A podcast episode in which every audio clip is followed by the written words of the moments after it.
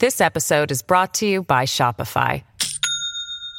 Do you have a point of sale system you can trust, or is it a real POS? You need Shopify for retail. From accepting payments to managing inventory, Shopify POS has everything you need to sell in person. Go to shopify.com slash system, all lowercase, to take your retail business to the next level today. That's shopify.com slash system.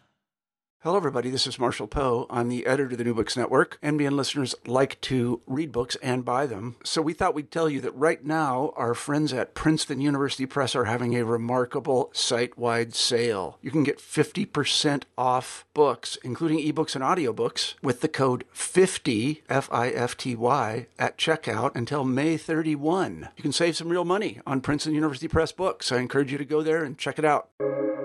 Welcome to the New Books Network. Hello, everyone, and welcome to the New Books in African Studies, a podcast channel of the New Books Network. I'm your host, Elisa Prosperetti. Today, I will be talking to Professor Francois Xavier Fauvelle about his book, The Golden Rhinoceros Histories of the African Middle Ages. The Golden Rhinoceros was published in English translation in 2018 by Princeton University Press, although the French version was published in 2013. Both of these are prize winning books. The French version won the Grand Prix de Rendez-vous de l'Histoire, which recognizes a French language book that has contributed significantly to advancing historical knowledge for the greater public. And the English version won the Medieval Book of the Year Award in 2018. A few words about our guest. Francois Xavier is a historian and archaeologist of Africa. He holds the first permanent chair in African history at the prestigious Collège de France, for which he delivered his inaugural lecture in October 2019. In addition to his position at the Collège, François Xavier is based at the TRACE Laboratory at the University Toulouse Jean Jaurès. His research interests are unusually wide ranging. He has conducted extensive fieldwork in South Africa, Ethiopia, and Morocco, and published on many periods of African history, from the ancient to the contemporary, to, as we will be discussing today, the African Middle Ages. Francois Xavier, welcome to the podcast. Thank you, Elisa. So, why don't we begin by introducing yourself to our listeners? Tell us a little about yourself. How did you become a historian of Africa? Well, that's a that's a long story, and um, I started actually by doing um, uh, uh, studies in philosophy, and I started a, um, a, um, university as a as a as a as a student in philosophy. I even went as far as starting a PhD dissertation, which I stopped after a year. And then, after a couple of uh, years, I eventually man- found that I was interested in, in, in Africa, in, in history, in archaeology. But all these things did not reconcile well in the sense that I did, I, I, there was no place where I could basically do in France um, uh, archaeology related to Africa and history, etc. So I, um, I started um, uh, a new um, um, uh, master thesis and then a PhD uh, dissertation in African history, modern African history, at the University of Sorbonne, and um, it was on the on the representation of the of the Khoisan people in Western literature in Portuguese, Dutch, French, English from the 15th to the 19th century. And um, meanwhile, I did my first uh, field missions in Southern Africa, and I became more and more interested in uh, ancient um, uh, African history. I mean, uh, what I mean, the African history before there were a lot of um, uh, written sources in Western um, uh, languages. And then, guided by this uh, uh, frustration about modern history, I became more and more interested into more ancient African history. That's how I became. Um, uh, I trained as an archaeologist on different uh, fields with different people, with different team, and um, and uh, and then I accepted the position of director of the French uh, Center for Ethiopian Studies in Addis Ababa, where I lived um, three years. and and then I moved from there to other places. I I I, I directed excavations in Morocco, um, uh, etc. And so step by step, guided by uh, frustration about what I was uh, uh doing, and uh, I I eventually um, uh, created my own way, if I if I can say this, you know, in in and and and and became a historian of ancient Africa and at the same time an archaeologist. Well, I think it's certainly very comforting for everyone out there to know that uh, it takes a few tries to really find your way. But certainly, yes. this book has and failures and fa- and many failures. but uh, it's a story, as you yeah, it's a story of um, of opportunities and failures, and step by step. Um, uh, I eventually managed to construct something. So it's it was not a given from the start, for for sure. Yeah, it's a story of research. You know, being driven by a question absolutely.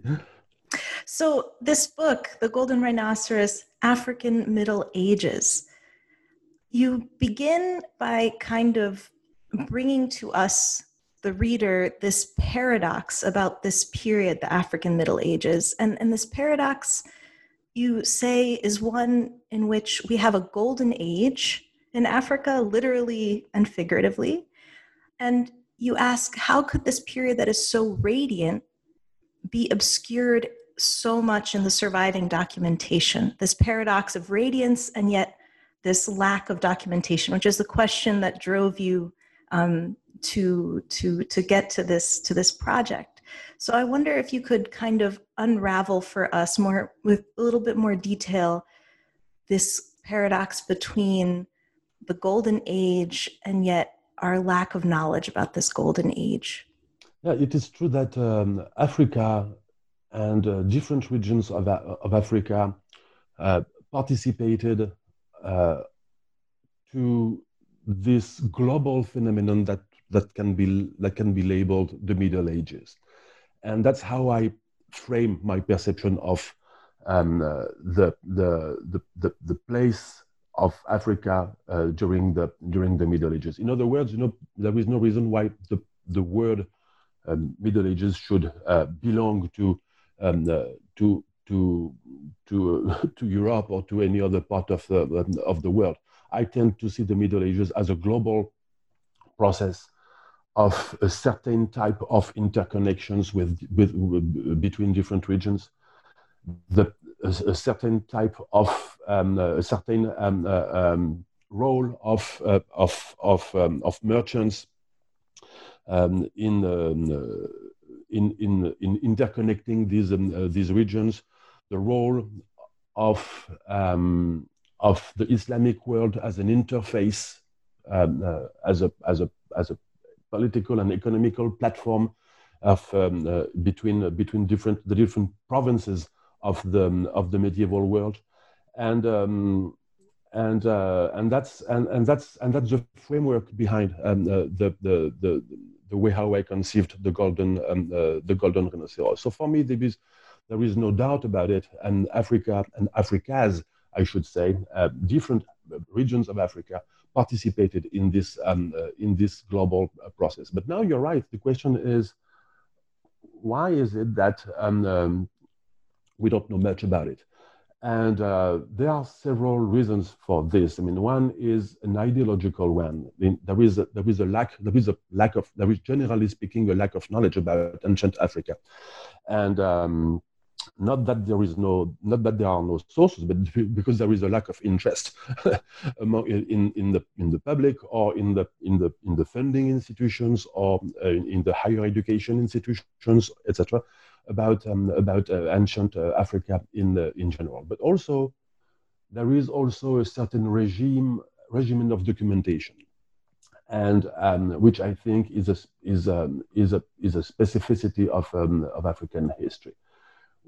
In many cases, we don't have written sources produced by the very societies we are talking about.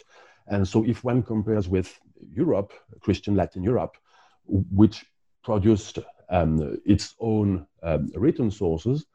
most historians worked work on these written sources, and when they need, they can add up to these written sources produced by Western Christian Latin um, uh, societies other kind of sources such as uh, uh, uh, external written sources or archaeology etc but the main body of knowledge um, uh, and, and scholarship created about europe is based on sources produced by european um, uh, societies. This is not the case in, in africa except in a few exceptions like ethiopia.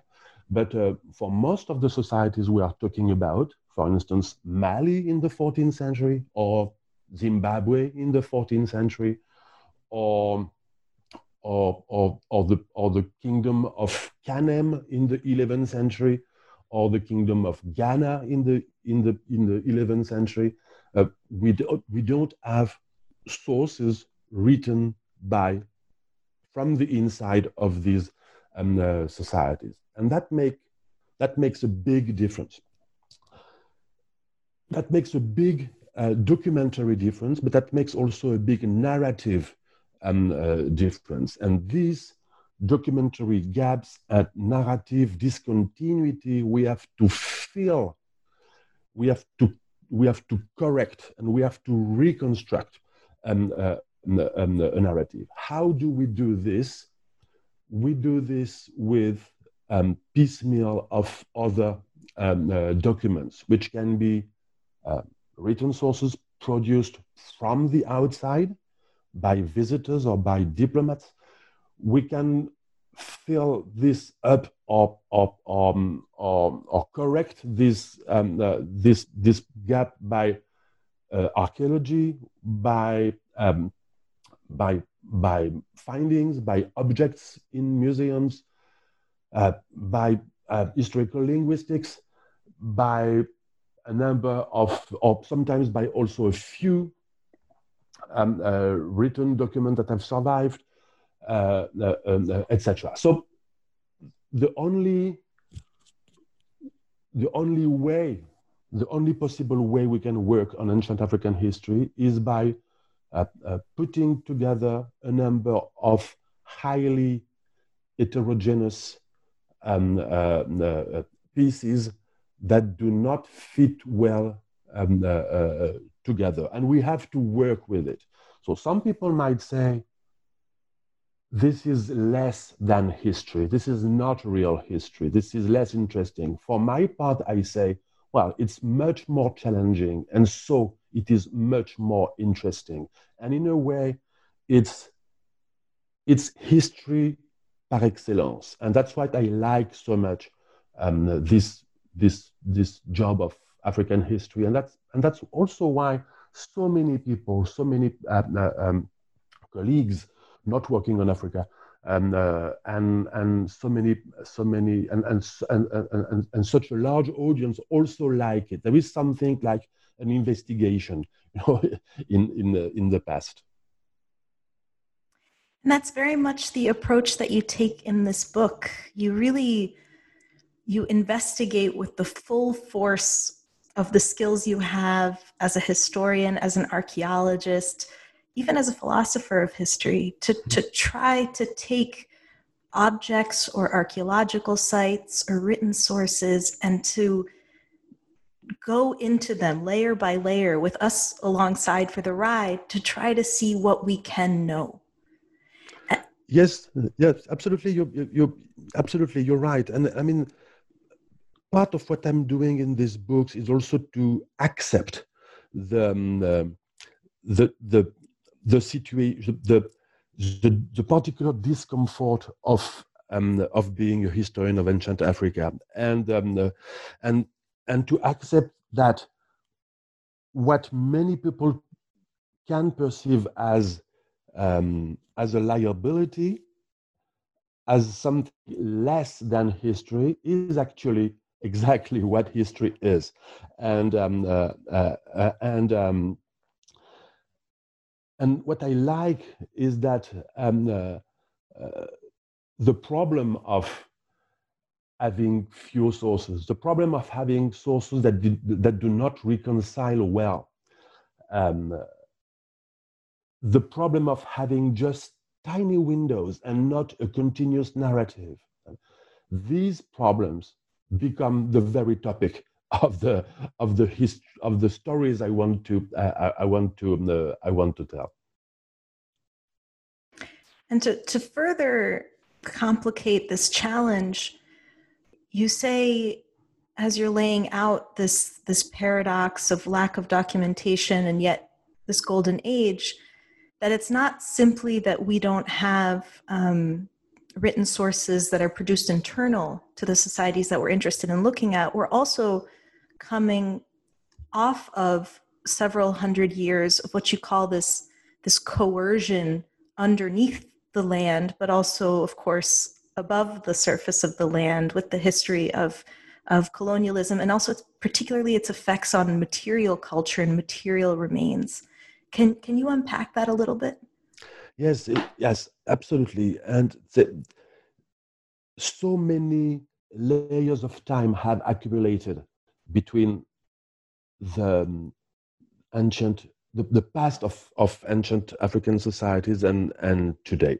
Well, in a way, it's true anywhere on earth but it, it's all the more true in Africa, and um, uh, for different reasons. Because not only uh, did time pass, but also a number of erasing process, processes um, uh, took place. And of course, yes, colonialism was one of them, and uh, um, uh, looting um, uh, um, was and is um, one of them. And, negation of the of the of of of history is um, is also um, uh, one of them, and there is um there is a process of there is a there is a there is a process of oblivion uh, that uh, that uh, that that compounds the problem of accessing the past in um, in, um, in in in Africa, and uh, that makes things all the more uh, complicated. I mean, it is it is it is fascinating and very frustrating that um, there are some some some major sites are still missing, you know, and uh, I, I, can give you the example of the of the of the of the once very famous capital of the kingdom of Mali in the 14th century. okay This is a place that was described by the famous historian Ibn Khaldun. Uh, it was described by the famous Mamluk chronicler Al Umari. It was even described by the traveler who lived there okay, for eight to nine months, Ibn Battuta. But we don't know where this capital was. And how, how is it possible? I mean, can you imagine the capital of a, of a European kingdom that would disappear like this to the point that we don't know where it is okay and uh, and how can it disappear is it just that it was you know overflowed by a by a river or that it was uh, uh, uh what what what really happened or is it just that we don't know where to look at or what how can a major place like this just disappear of course it does not technically disappear. It's just that we don't know where it is. We don't know how to look. We don't know to to to to, to which source we should we should rely on, and um, uh, and um, uh, and uh, uh, uh but that I find this absolutely fascinating. That places belonging to time just separated from us by a few centuries can just disappear like this, and. Um, I could give you many, many, many examples of this. I can give you a, a, another example in Ethiopia, and um, with the capital of uh, Ifat, also a 14th to 15th century um, Muslim sultanate um, that that had disappeared, and we were able, with colleagues of mine, 10 years ago, to uh, discover uh, the capital of this um, of this um, uh, sultanate, and uh, it was in a in a it was in a region that uh, where actually no one could no one could, could could think that the capital would be there because it was just 20 kilometers from the from the Christian kingdom. And the, our first um, uh, reflex was to was to was to was to look far to the east, you know, hundreds of kilometers afar, and um, uh, uh, and and and we visited there, and we found many other places of my of of minor interest, etc. But no capital. And then eventually, that's when we changed our mind, and um, and um, and we and we visited other landscapes, and we were able to to find after a number of failures, we were able to find this um, this um, this capital of um, of um, of Ifat. But uh, but in the case of the capital of Mali, mean, no one has been able to, to, to, to, to, to find where this capital was. So there are many places like this. There are many orphan names in uh, Arabic sources of the Middle Ages that we don't know where uh, they were these kind of mysteries I find absolutely fascinating. Not not just not not because I am a romantic um, uh, archaeologist and you know kind of Indiana Jones would like to would like to discover uh, uh, unknown places, but because um, it um,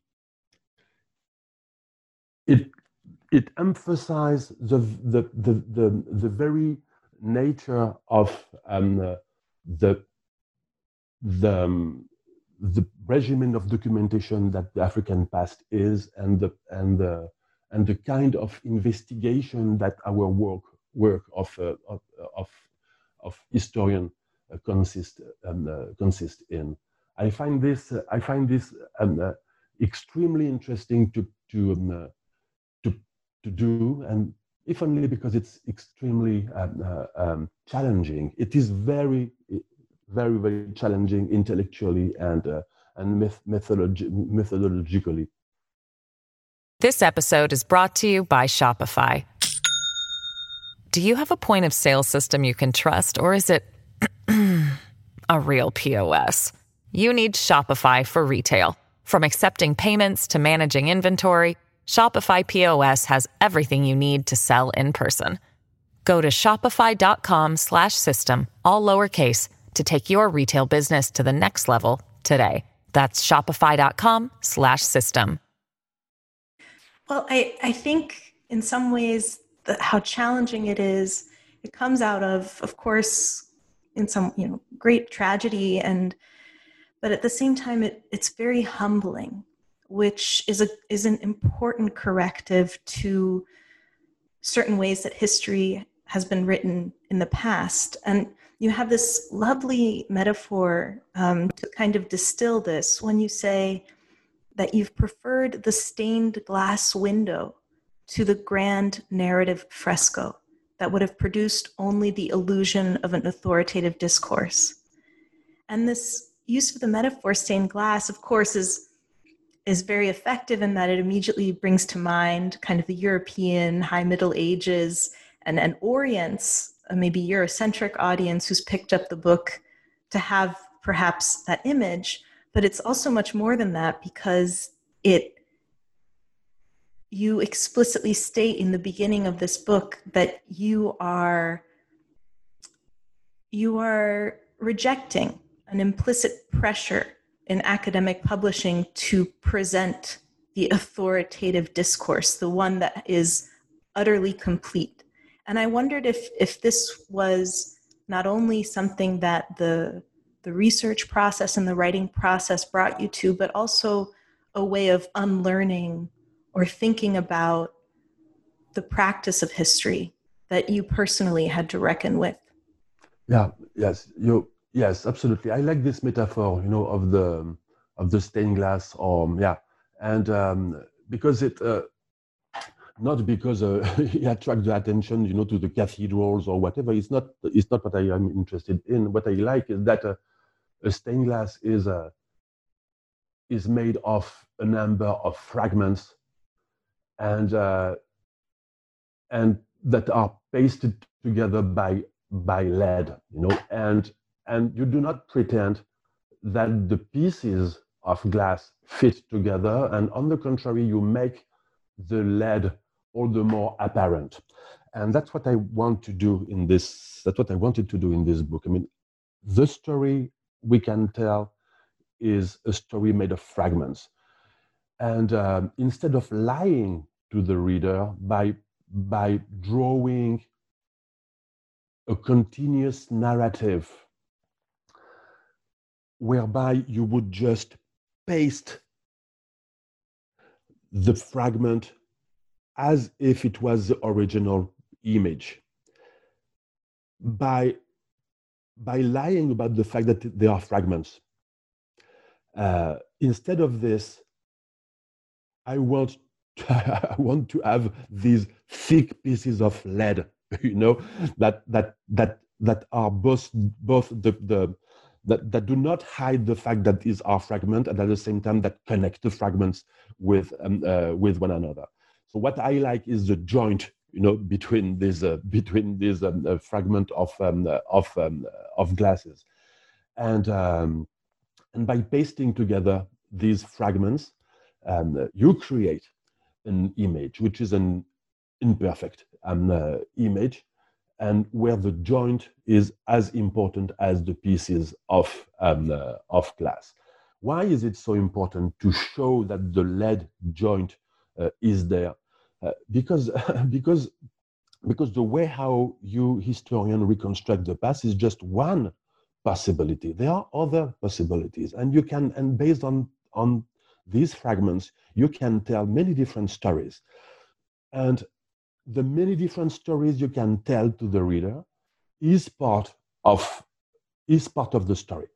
And um, if I were to tell the story in a grand narrative way, that would be probably more satisfying to some reader, but that would also be lying. Lying because it is not true that we can that we that we that we that we must tell the story that one way you know? And let me give you an example. The kingdom of ghana okay? Uh, the ancient kingdom of ghana. Um, which is not modern ghana you know and uh, which is the, the, the medieval kingdom of ghana was in the south of today's mauritania we have two um, major fragment. One is provided by an Andalusian uh, Arab uh, writer, al Bakri, in the mid 11th century, and one is provided a century later by the famous Arab cartographer Al Idrisi. Okay, these are the two main windows. And other, we have other tiny fragments, but these are the two, um, uh, the two major fragments that that um, that we have a century apart. Okay, nothing before, nothing in the middle, almost nothing after. Okay. And the problem is that these two pieces do not reconcile well. It does not reconcile well at all. Okay. And why? Because the first one says that um, uh, the kingdom of Ghana is situated in a plain, okay, and um, uh, and that the um, and that the he gives the name of the plain okay? So that fits well with an archaeological site that we know in south mauritania in what is today in, in the desert etc he said that the kingdom is pagan okay? And then a century later um, uh, idrisi goes on to say that the kingdom of ghana is muslim. So okay so we understand that something like a conversion occurred in the meantime. Okay, we don't have the detail because we don't have a continuous narration, but we guess that um, a dynasty, there was a dynastic change or maybe just a conversion of the dynasty, and that's that's okay. But then he goes on and he says that a river passed in the middle of the city. But you know, there is no way that there was a river in the region that, there was, that, that, that was described by al-Bakri a century earlier. There is no way. So not only did something happen, a dynastic change or a conversion of the dynasty, but, but what? But did, um, uh, did, did the capital move a few hundred kilometers toward the river? But that's a major change, you know. And, um, and if, and what if one of the two writers was just wrong? Know, what if Al Idrisi was just confusing the kingdom of Ghana with some with, with, with another one? Or what if Al Bakri was wrong? So basically, we cannot be sure that they are talking of the same thing, you know, of the same kingdom. If everything else has changed, you know, the religion, the place, the city, and the dynasty. I mean, what is left? what is left of the kingdom of um, of Ghana? So we can make the hypothesis that one of them is wrong, but which one should we should should, should, should we should we should we preserve? You know, and we can make also the hypothesis that the two are right. You know, but in that case, we should decide that there is something wrong in the very heart of the description of one or another. So we can the only thing we can make is choose the hypothesis that we want that we want to favor. But we cannot not tell it to the reader. Okay. And the the so what I think I must do as a historian is just is just list the um, list the problems and um, and create a landscape of problems and give to the reader the the elements in my possession you know to to think about the problems that the kingdom of ghana is. And that's what i'm doing in a number of chapters in this um, uh, in this book. I cannot choose.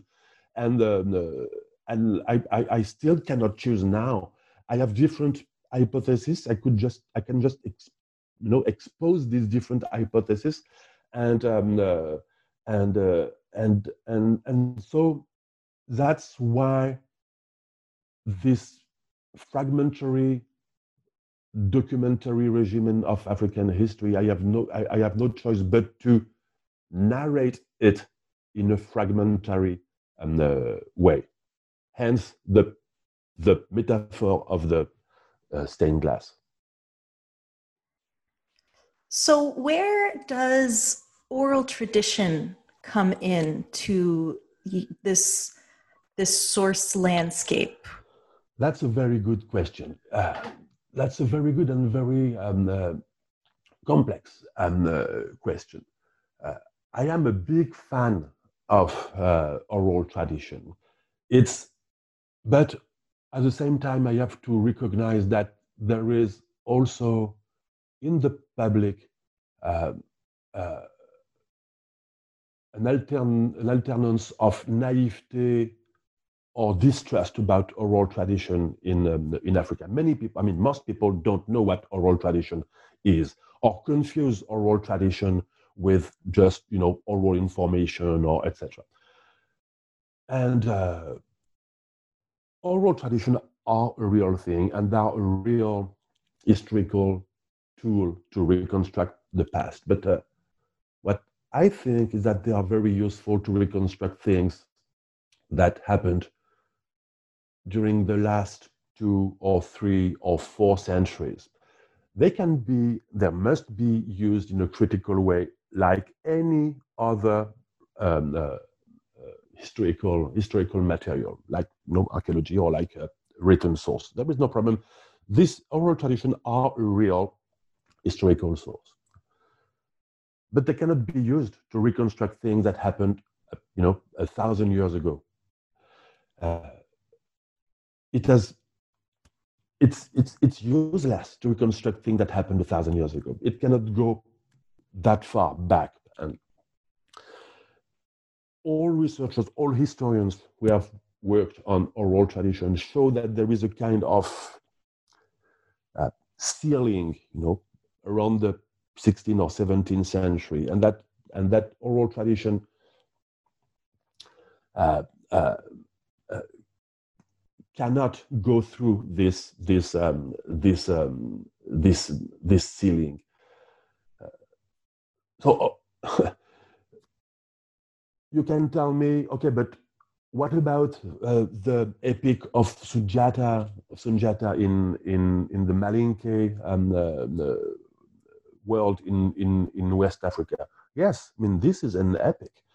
And uh, this is an epic that, that is extremely interesting, that narrates the creation of the, um, of the, of the empire of Mali, an event that most historians agree took place around the 13th century, and uh, but it is an epic, and um, and although it encapsulates you know, big events and that really took place. And a historical figure like Sundiata that took that that did exist. What else is true in this epic? You know?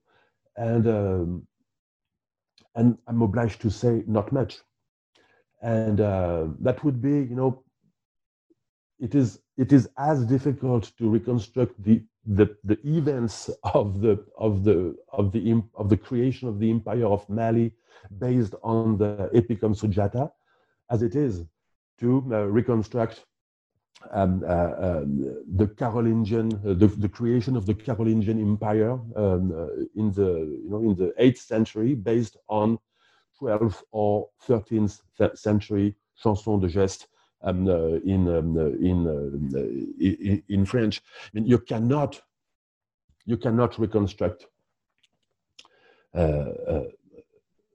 things that belong to, to, to, to, such a distant past based on oral tradition. That's why, uh, that's why in my Golden Rhinoceros, oral tradition takes almost no, um, takes no, uh, have, have no place.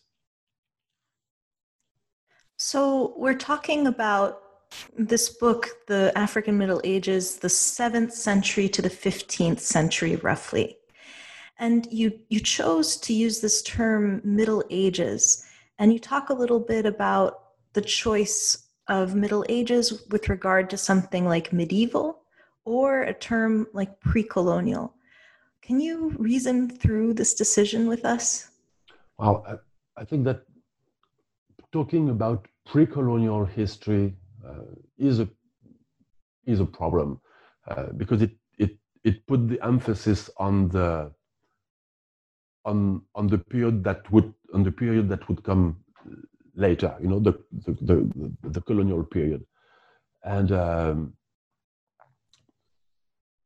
and i think there is a kind of you know there would be a kind of theolo- teleological you know reasoning in in in calling everything that took place before by the name of what took place later and uh, I don't like this expression of pre colonial history.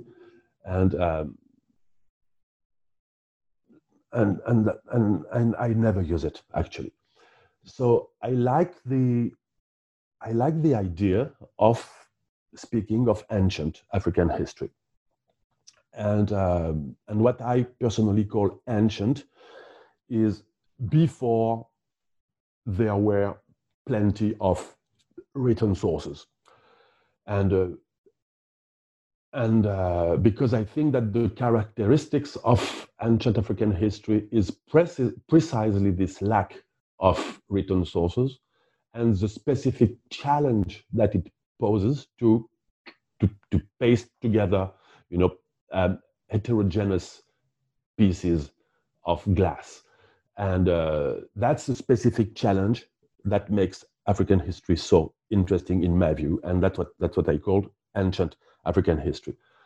But now, within this uh, indistinctive uh, um, uh, ancient African history, I think uh, there is a medieval period, which corresponds more or less to what we call mm, the Middle Ages in European history, or what is called the medieval or classical period in Islamic history, and uh, and and and it's not illegitimate to to to call this period of African history medieval, and uh, I think that's perfectly fine. And uh, and and because um, because these societies, many societies in Africa, uh, were connected with other uh, medieval societies in the rest of the in the rest of the world, and um, and so why not calling um, these uh, these this this connection between different provinces of the of the world the middle ages and this is what I do. I'm not alone to do this. You know, I mean, there is a there is a current of thought today that uh, that uh, that that globalize the Middle Ages, and um, uh, and that tends to think of the of the Middle Ages as a global process, etc. There are many discussions about it, discussions about it, and um, and, and and there is this you know this this global turn in the in the in the um, in the in the in the medieval studies, and uh, all this is perfectly relevant. All this is absolutely fascinating, and I think that uh, and I think yes, uh, Africa has something to say, and uh, and um, to uh, and because not only it is a, it is obvious that African societies participated in um, um, uh, this process, but also because it's very interesting to rethink the Middle Ages. Um, uh, and thanks to uh, what Africa bring, you know, into the into the into this into this um, this new uh, uh, uh, paradigm. It obliged to rethink, you know, what the what the what the global what globalization was um, in the in the Middle Ages. It was obviously not the same sort of globalization as the modern one, um, but still, I mean, the it's it's it's uh, it, it it was a, a, a, kind of globalization, and um, and uh, it is all the more obvious when, when, you, when you look, uh, for instance, at the way how medieval cartographers such as Idrisi um, uh, represented the, the ecumen, you know, and uh, it was a global ecumen. And uh, it and uh, it's also very interesting to to read um, Ibn Battuta, Ibn Battuta's narrative of his travel um, in the in in the, uh, the along the global ecumen, and including in different regions of Africa, and uh, in that uh, in that light, and um, and uh, I tend to think that precisely um, uh, because cartographers like Idrisi were able to represent a global world, and precisely because travelers like Ibn Battuta or Jewish traveler Benjamin of Tudela or other um, uh, travelers were able to travel almost everywhere uh, at the cost of lying in many places to make us believe that they were everywhere. Is very revealing in the sense that they all knew that the ecumen was uh, travelable, you know, but they were not completely able to do it. In other words, products, goods traveled and they knew it. Gold, you know, went from Zimbabwe to Europe, and slaves went from, um, you know, Kenya to China, and uh, carnelian went from uh, India to Ethiopia. And so things travel, but people could not really. They could just feel, you know, they could just experience the, the completedness of the world, but they could not completely um, uh, um, um, do it. And, and,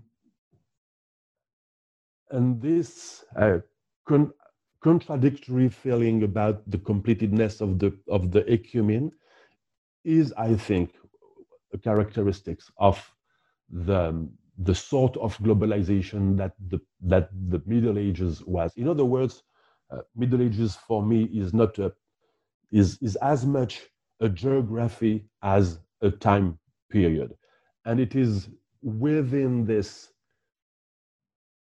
geography and time period that I try to um, to uh, to to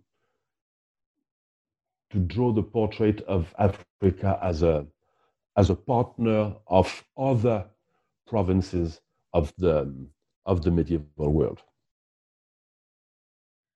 So let's have maybe a more concrete example for our listeners because the book, as we've said, ranges quite far afield, all over the continent. And it's divided into these 34 kind of vignettes. And it's really a book that is um, exceptional for teaching because these vignettes are are short. Some are three, four pages. Some are six, seven, eight, a little longer. But they're each accompanied with just these beautiful illustrations. And then the citations and, and footnotes and all of that are kind of taken out and put in a short bibliographic essay at the end. So you can really focus on this exploratory process that, that you take us on. And I, I thought maybe we could linger for a second on chapter 23, which is called The Work of Angels. And it's about Lalibela, which is this um, archaeological complex in the Ethiopian highlands. And, and if you're listening and you've never seen the Church of St. George at Lalibela, Google it so that you see what this magnificent uh, monument looks like. And I wanted to read the par- a paragraph that describes it a little bit to give a sense of the lyrical quality of the language you have in this book. You say on page 155 The Church of Georgis is not, strictly speaking, a building, since it was not constructed from pieces of stone or wood placed on top of one another. It has been hewn both inside and out, carved and hollowed out from the living rock it displays no more joints than the tunic of Christ does seams. Great effort was expended to make the work of man invisible to better celebrate the work of God. Such a beautiful paragraph. Thank you, Elisa.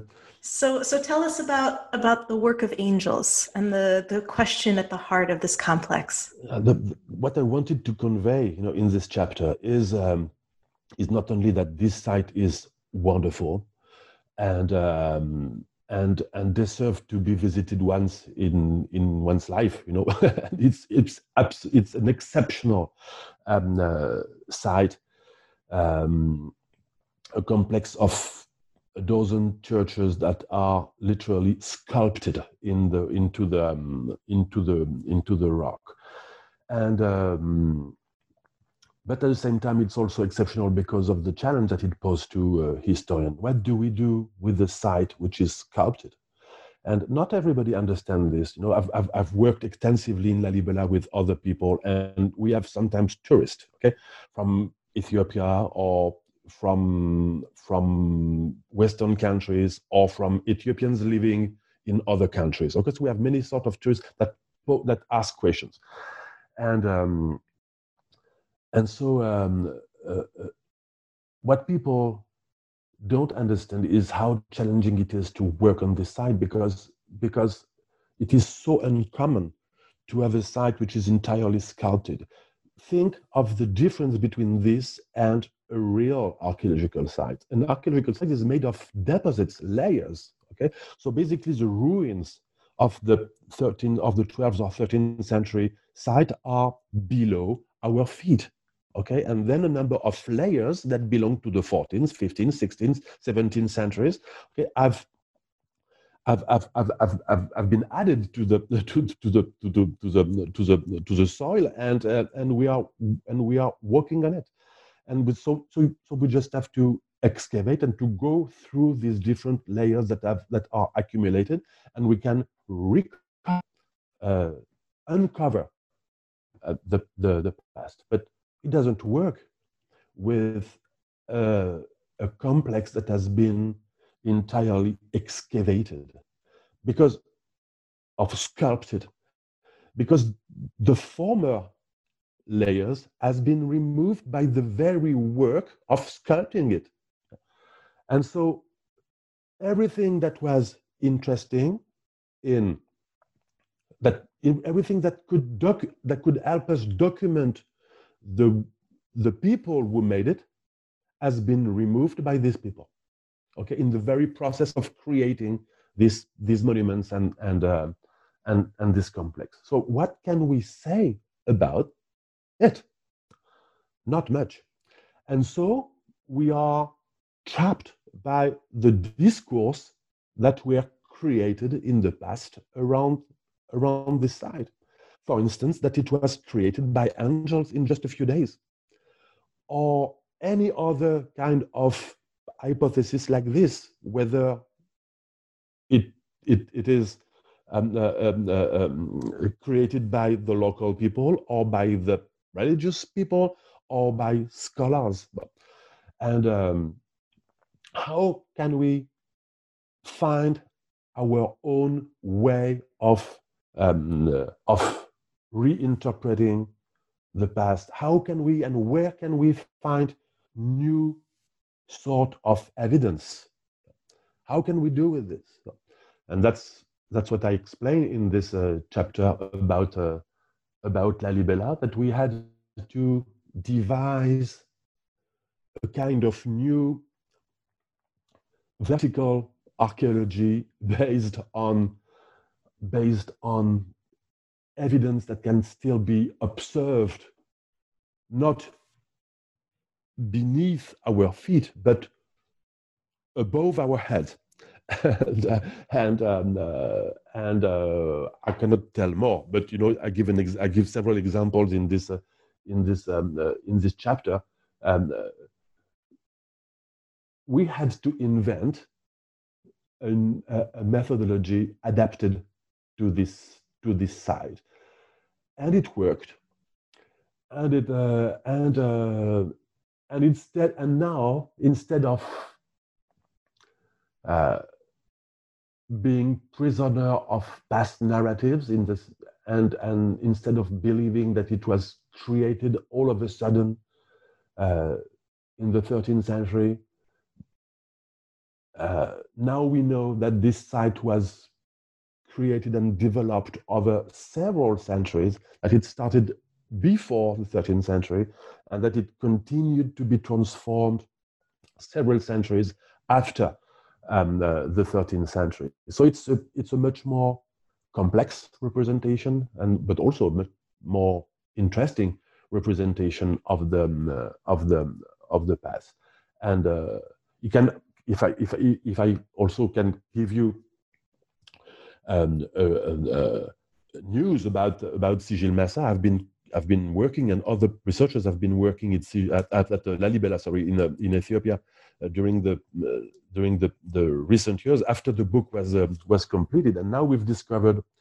Um, um, a new in Lalibela, a new place that belonged to the 12th century, and there was a you know, there is a in Lalibela a, a huge hill, which is actually a heap of uh, spoils coming from the very sculpting of the churches in the in the 13th century. And so we hypothesized at some point that uh, this hill could not be a natural hill; that it was that it was a, that it was a, a, an artificial mound. And if it was so, and if it was created in the 13th century, that meant that there was something below and we were right actually. So that we have, we had now a, a, a, an entire um, pre-Christian um, uh, uh, complex uh, that belongs to the 12th century, and that that that is currently being um, excavated, and and that will eventually multiply the the, the, the surface uh, of the of the of the site of um, Lalibela and the potential for, for, for, for further you know, visit, touristic visit of, the, of this wonderful uh, site. Well, that's just wonderful and exciting news, which we all need right now. So, this is very encouraging the powers of research uh, showing us new ways forward. So, as we kind of conclude, I wondered if you could tell us about the golden rhinoceros, the title of the book, and one of the chapters of the book. Yeah. Why this object, why this title, and what is this golden rhinoceros? Well, I, what I, the reason why I chose this um, this title, which, as you said, is uh, just the title of one of the chapters, is because it, you know, it it uh, it captures, I think the the very idea of the connection of Africa with the rest of the world. I mean, the rhinoceros being um, an African animal, and gold being the one of the most um, famous and valuable gold that, that circulated between Africa and the rest of the world. I mean, gold was basically the reason why Africa was known in the Middle Ages in the rest of the in the rest of the world. Think, for instance, of the Catalan uh, atlas this famous map that was produced by Jewish cartographers in the 14th century in the Balearic Island, it represents King Musa of Mali with a huge uh, gold um, uh, uh, ball, uh, uh, um, orb in his hand. I mean, he was famous for exporting gold and uh, to, to toward the Islamic world and toward the and toward the rest of the of the of the world. So Africa was famous for gold, and um, and so by associating gold and rhinoceros, I mean, it, I think this title captures the the the the the, the, the, the very connection between Africa and the rest of the world in the in the Middle Ages. Now, what I mean, this this golden rhinoceros comes, it, it really exists, and it comes from um, a site in today's South Africa, uh, at the site of Mapungubwe, which is a hill that overlooks the um, Limpopo River, which, which draws the border between South Africa and Zimbabwe. And on the top of this hill was discovered in the 1930s by white settlers uh, a hoard of, um, of gold this with these rhinoceros and with a number of other things, etc. Basically, all this was was found in graves, and it was looted by these people.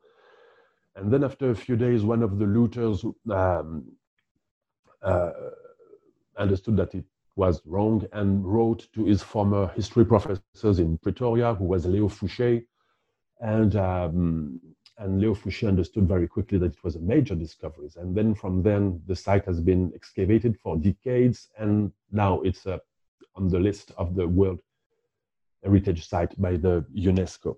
What is interesting is that we have a site at Mapungubwe which is very far from everything else we know. Okay, it's very far from the site of the Swahili coast, etc obviously the people that were buried there in the 12th century were not Muslim, were not Christians.